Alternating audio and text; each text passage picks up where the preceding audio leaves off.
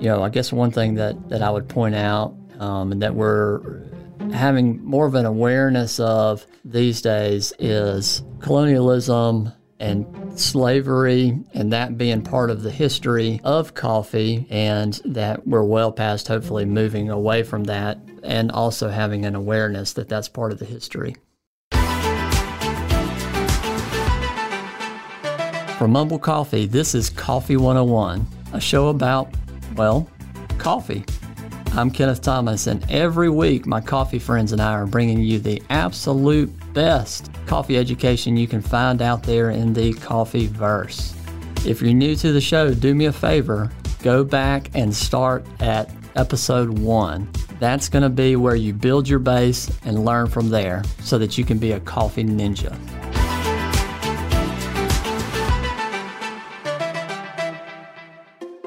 Today on the show, I'm joined by my good friend Rob Hoos.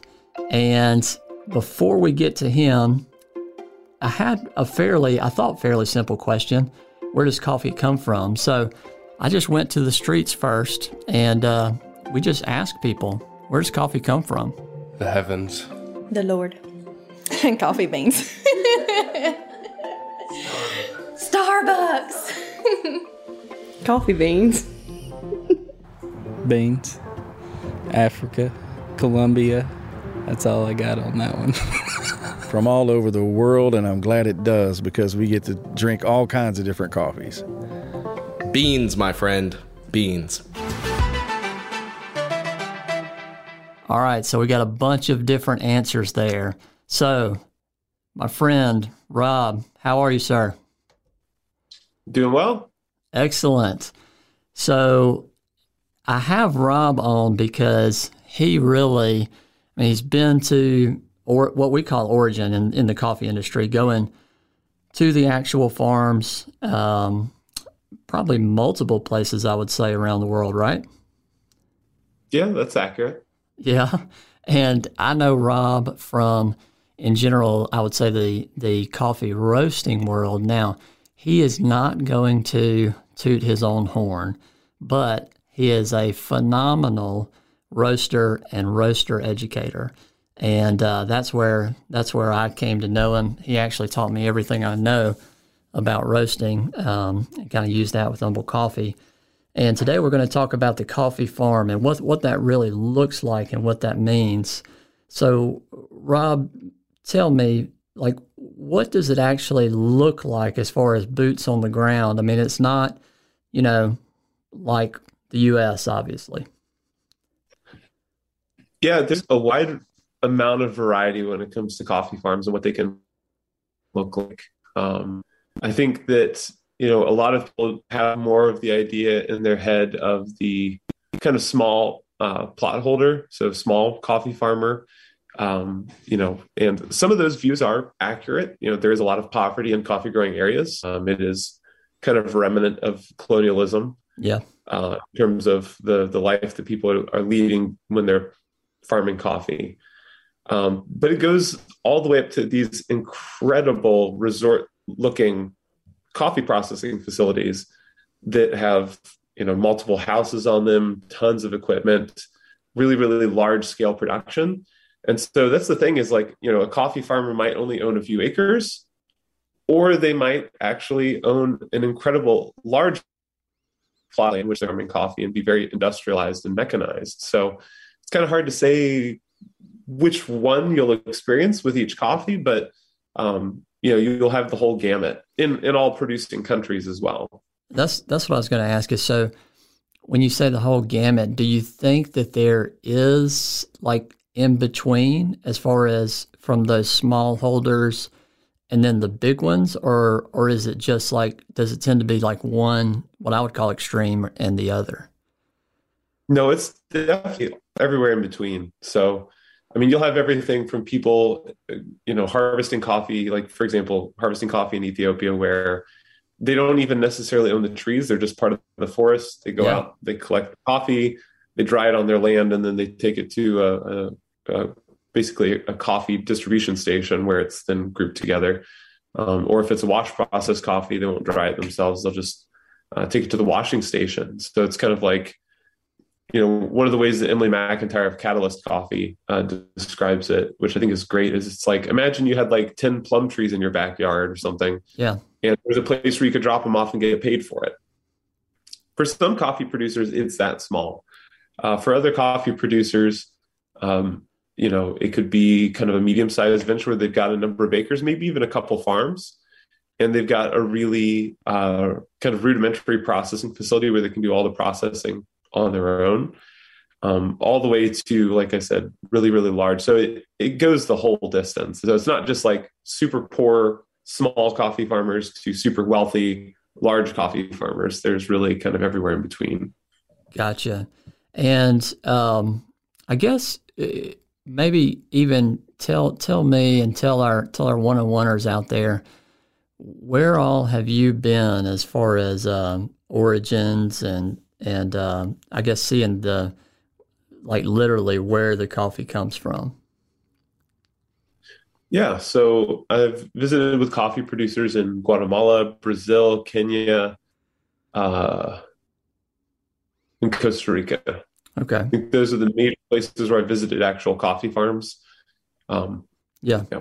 And uh, tell me a little more and tell our to our listeners, uh, I guess, about the housing. I know we talked about, and, and I would anticipate it may be the same thing as far as like it can be as simplistic of a house as as is possible, all the way to, you know, maybe it maybe it is a lot larger scale. Yeah, and so the housing wise, you got everything from, you know, one of the coffee farmers that I was had the pleasure of working with uh, early on. Uh, their house was made of corrugated metal and um, some wood posts. It was pretty yeah. open air.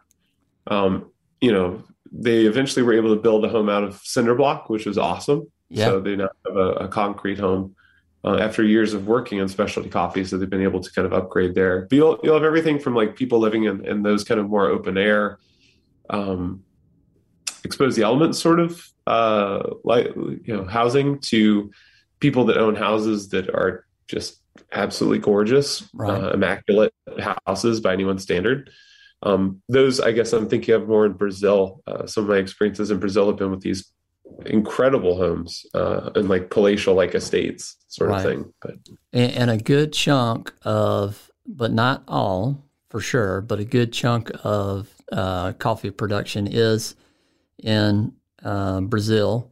Um, and you talk you talk very briefly at the beginning about the colonialism um, and uh, you know I guess one thing that that I would point out um, and that we're having more of an awareness of um, these days is colonialism and slavery um, with that uh, and and that being part of the history of coffee, um, and that we're starting to, uh, well, we, we're well past hopefully moving away from that and also having an awareness that that's part of the history. Yeah, and and while we're moving away from perhaps uh, you know what people would see as like bona fide like actual slave holding, yeah, um, the the the effects of colonialism continue uh, with the price of coffee and stuff like that. So most coffee producers are paid extremely little for their coffee. Some of them operate at a loss year over year. Some of them barely scrape by um, and rely on other products that they're growing to try and help cover that. And so there, the after effects of it, even if you know there's less forced labor, and you know as we know, even living in the states, there's there's forced labor, and then there's people who work for less than they should be making because they have to. Right. And I think there's a lot of that that goes on. Um, that's probably the primary thing that people are are experiencing now.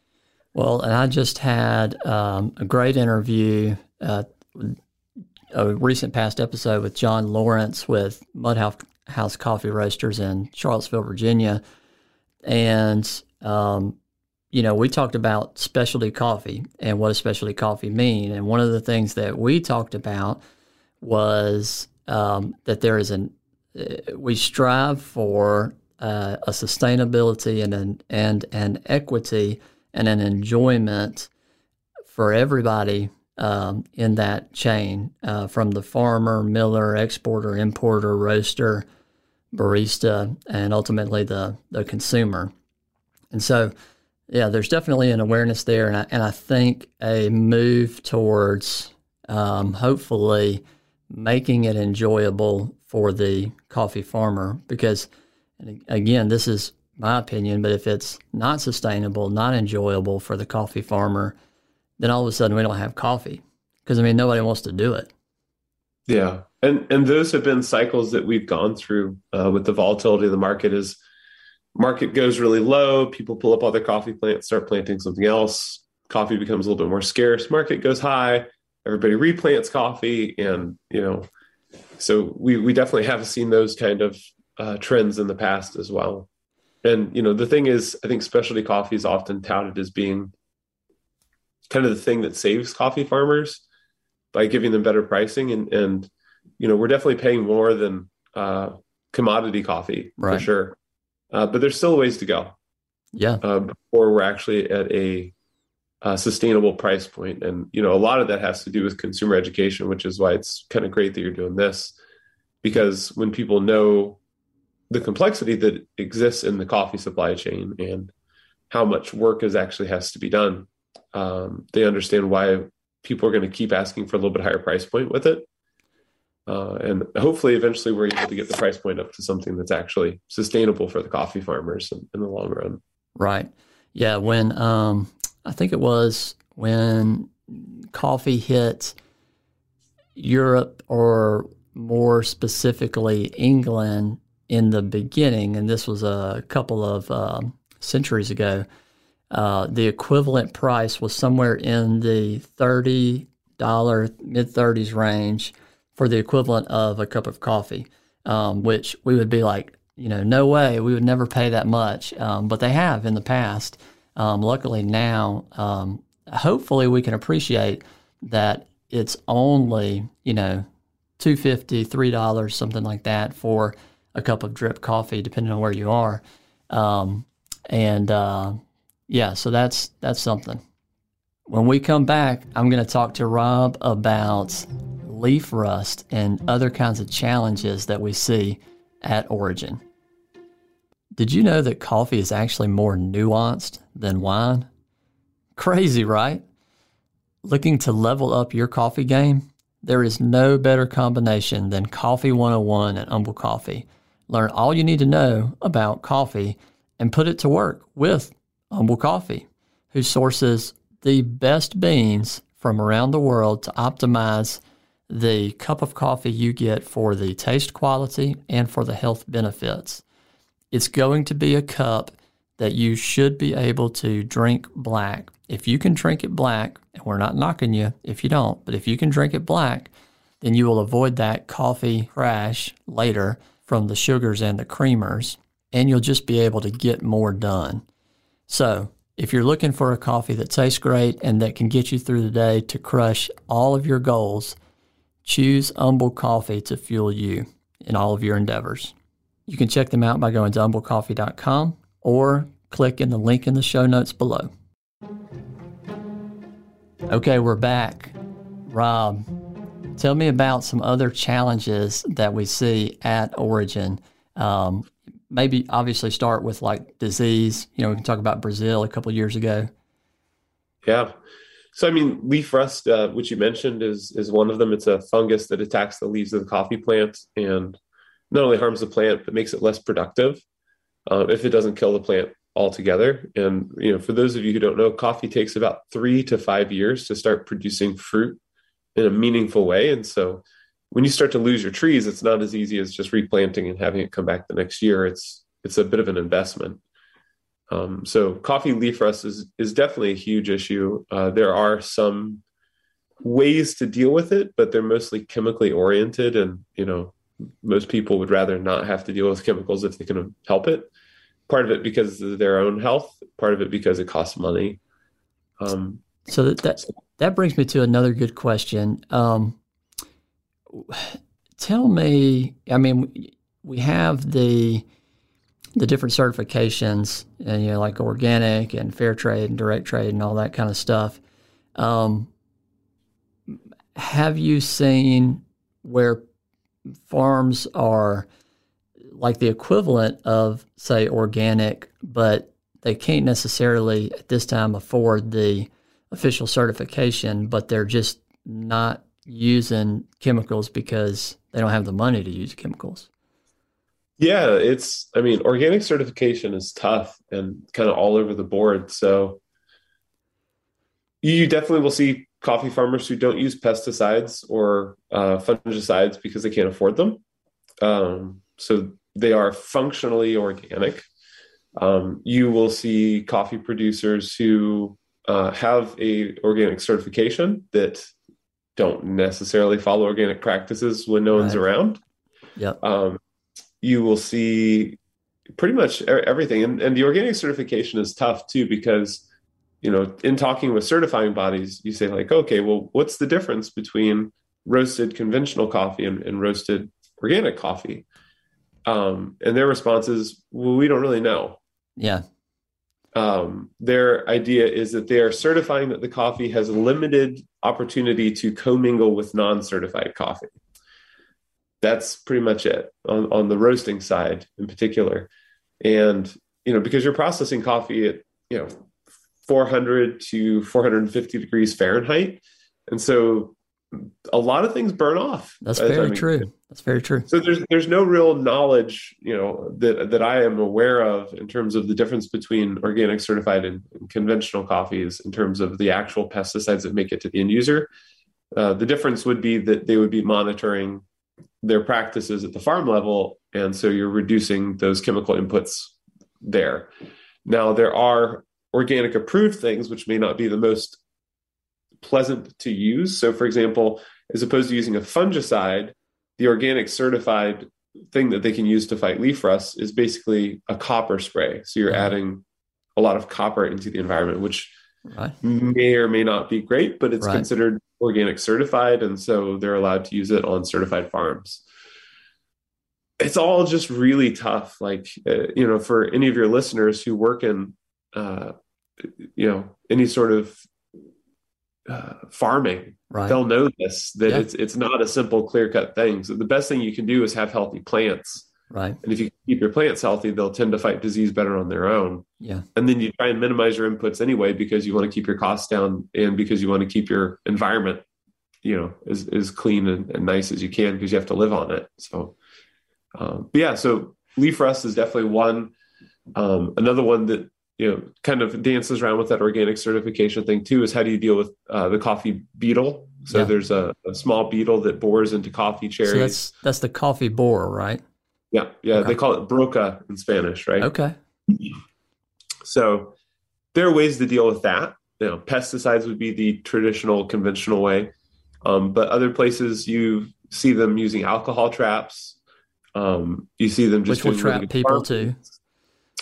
different kind of alcohol, yes, you're going there. Um, you know, you'll see them using. There's a, a, particular fungus that attacks the brain stem of the broca, so they use the fungus ah, okay. that way. And then there's a, another wasp, and when you say wasp, everybody thinks big. It's really small. It looks like a a, a, a gnat. Yeah. But there's another uh, wasp that actually attacks the larva of the broca. And so some farms they're releasing this wasp in certain sections yeah. of their, their plantation in order to attack the larval stage. Um, so there's definitely a lot of ways to deal with that also. But so coffee beetle borer broca is one, leaf rust is another. Um, there's coffee cherry disease. Mm-hmm.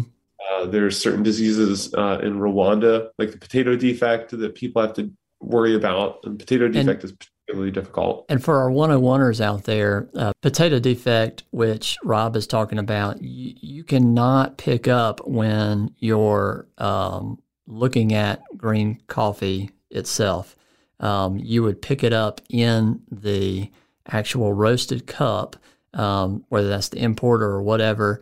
And um, it only takes a bean to basically make it all um, kind of have that um, potato defect. And I'll let you kind of describe what that what that actually tastes and smells like because I have never I have never tasted or smelled it myself. Yeah, so I'll, I'll, say first for clarification, the the good thing is the one bean only messes up what you brew with it. So if you Right. have one green coffee bean, it's not going to make the whole bag taste of potato. Right. Um, but if it gets roasted, ground, and brewed, it'll make the entire pot of coffee taste like a raw cut potato was put into the coffee, which That's is crazy. a very alarming uh, flavor profile to have with your coffee.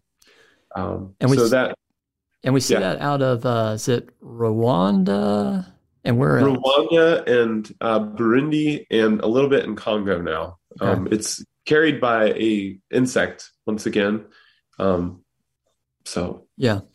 And what about um tell us who like males, females, young, old, like in these different origins, who who is actually picking the coffee, who is doing uh, processing, you know, at the mill? Um, what what does this look like? How does the how do families uh, you know affect uh, things versus it just being a, a traditional work structure like we're used to? Yeah. So you'll see kind of I mean all over the stuff. There's everything from from migrant workers who are just moving around the country. Um, a lot of times it'll be groups of men who go and pick sugar cane during part of the year and pick coffee during another part of the year. Okay. they live in uh, dormitories essentially or little apartments on the coffee farms for larger coffee farms in particular.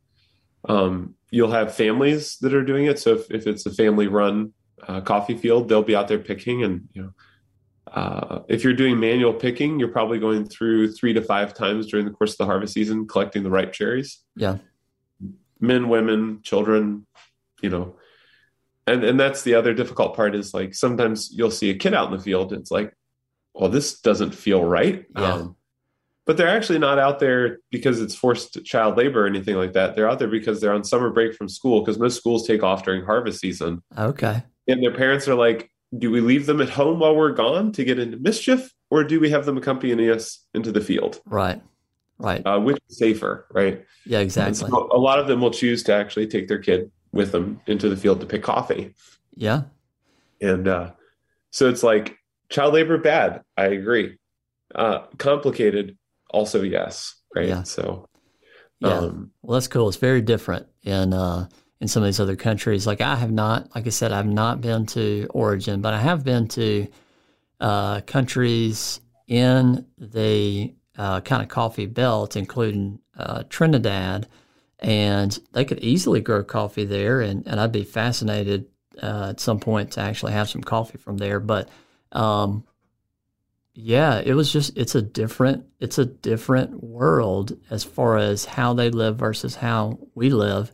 And one thing that really just shocked me to the bone was they were happy.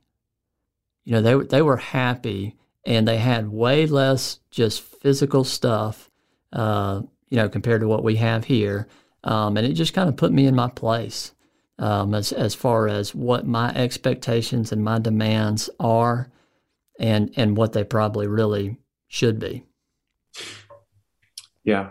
Yeah, it's it's tough because people all over the world are finding ways to find joy in their day-to-day life and they are generally all, you know, it's all good people. I know that a lot of times like people like you know, my mom who I love dearly find the rest of the world to be kind of scary. Yeah, It's not that way, right? Like No. it's full of people just like us yeah. who are trying to make their life right. happen and, and do the best they can for their kids. Uh, and so you see that everywhere, really. Right. And that's a good point. And I think that's part of just an inherent goodness in all of us. I think that's just that's just part of human nature. Um, and so you're right. Uh, it's not something to be scared of, and uh, and you'll you'll find good people anywhere. So tell me a little bit about processing. Uh, we will have an episode, uh, probably multiple episodes, because it's kind of complicated. and There's a tons of ways. There are tons of ways to do it on processing coffee, but but tell me about the mills and, and what that structure looks like. Yeah, so I mean, coffee gets processed uh, any number of different ways. So once again, kind of keeping to the idea of the scale of large to small, uh, smallholder producers will have very various different ways in which they can process the coffee. Uh, some of them, like in Africa, will choose to do natural process. Uh, natural process used to be called dry processed until dry process got kind of uh, looped together with the idea of commodity coffee because a lot of commodity coffee was dry press, Yeah. dry process. So it went through a rebranding and was now called natural process, which sounds a lot Sa- better. Yeah, sounds hipper. It's the natural process. So that's basically when you dry the seeds inside the fruit. You just pick the fruit, dry it, and then mill the seeds out later. Uh, and you know that is chosen because it doesn't really need much water. It doesn't need much infrastructure. If you have tarps or if you just have a patio, you just lay the coffee out, let it dry in the sun over the course of you know a couple weeks to a month, and then bag it up and take it to the dry mill. Uh, Yeah. The dry mill deals with coffee that's already been dried. The wet mill deals with coffee that's yet to be dried. So a lot of people do it that way. Um, you'll also have a lot of people in Latin America that don't do any processing, and not just Latin America, but everywhere. They'll pick coffee and they'll take the cherry that day to the mill, or they'll t- uh, sell it to local what they call coyote, Yeah, uh, which are usually people that are just wealthy enough to own a truck yeah, and they'll buy it from the coffee farmers right then for whatever the street price is. And it's you know, coffee is a legal drug in that sense. It has a street price. yeah, Um, but you know, they'll pay whatever the street price is right then. yeah. And then the people with the truck will drive it to a nearby mill where they'll sell it then to the mill owner. Um, and so there's very little transparency for those lots because it just depends on who the coyote bought it from Yeah, and you don't really know where uh, he sells it to the mill, and that's it, right? Um, you'll have people that have minor processing. So uh, when I first uh, went to visit uh, coffee producing country, I went to Guatemala for my very first trip. This is back in 2009, maybe 2008 right. earlier. Don't remember. Anyway, um, Julio, the farmer who I worked with and stayed with, he was doing everything in his backyard. So he had a hand crank depulper where he just would crank it and that would depulp the coffee. He Yeah. had 55 gallon plastic drums for his fermentation tanks. Yeah. He was fermenting it right then. And then he was taking it to friends and family members all around to dry it on whatever open space that he had. One of his cousins had like a little soccer field in his backyard. Some of them had flat rooftops. And so he was just kind of making it work, doing, you know, whatever he could to to get it done. So you've got people that are very industrious like that.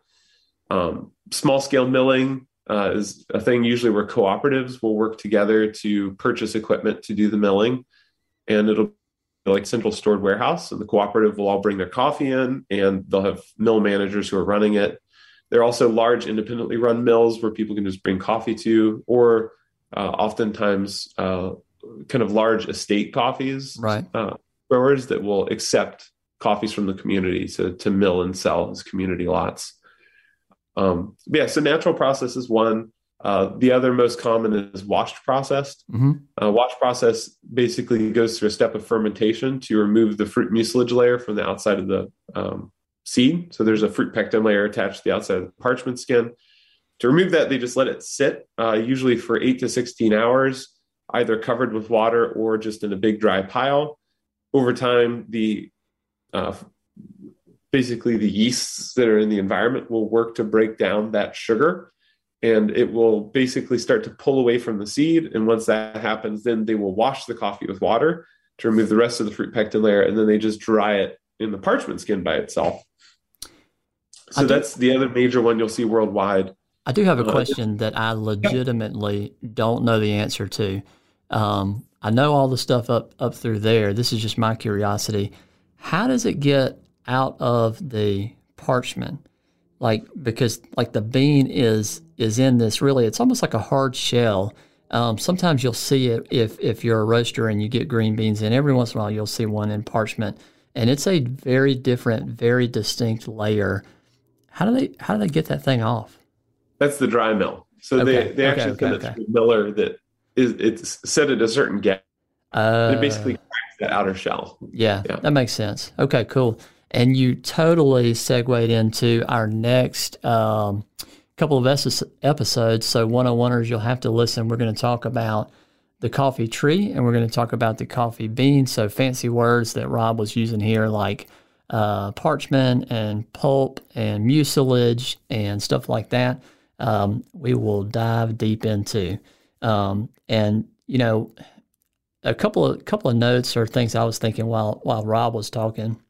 One is you have to appreciate when you see that a single origin coffee that you got from your um, local coffee shop was from an actual farm or from an actual farmer, that is a challenging process to pull that off. Um, so appreciate that your cup doesn't, you know, cost thirty dollars because you know it is it is a it is a process and a challenge because you even have to.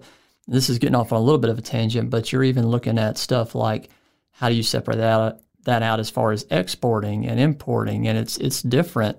Um, the other thing I would say to point out, well, two more things. One is the smaller the lot does not necessarily mean that it is by default a better bean. You can have some fantastic coffees that are produced in, in massive mills and come from multiple farmers um, in one area. And then the other thing is if you've never tried a natural processed or the old term dry processed uh, coffee, you need to seek one out. Um, it's not hard to find. If you can't find it from your local coffee shop, uh, just look online. Um, it, it should be pretty easy to find. Um, and uh, it's going to taste different than what you're used to, which is usually traditionally washed coffees as far as what people are used to. Yeah, well, and naturals in particular from Ethiopia yeah. uh, are often people's gateway drugs because it's just like holy cow, this tastes like strawberry, like the bag says. And Yeah. it's, you know, it's a You're very flavor profile. Yeah, you're like looking at the bag and you're like, shut up. Look Yeah. at that. And, and like, actually, I taste it. I remember, I remember Rob the first time that um, uh, I had a subscription to this thing called Angel's Cup, and we'll link it in the show notes where you can try different coffees in little sample sizes, and they would put like tasting notes or flavor notes on there. And I remember the first time that I fully got like what they were actually saying was in the cup. I was driving. I remember exactly where I was. I remember the road. I remember the stoplight. And and I, I like literally, I'm not kidding you. I pulled over on the side of the road and I like did this fist pump like to myself, like on the side of the road, you know, just because I was like, I, I get it. Like like I actually get what they're talking about. Yeah. Yeah. And something you said that I kind of want to flip for people too is like appreciating how much effort goes into coffee. Like, Yeah. if we go start to finish real quick, right? So, you've got a farmer who owns land, who plants coffee, that doesn't see any income from that coffee for three to five years. So, he's got three to five years. He or she has three to five years of investment in fertilizing, whether it's compost or not making sure that they're watered, making sure they're pruned, keeping pests and everything off of them, keeping funguses off of them.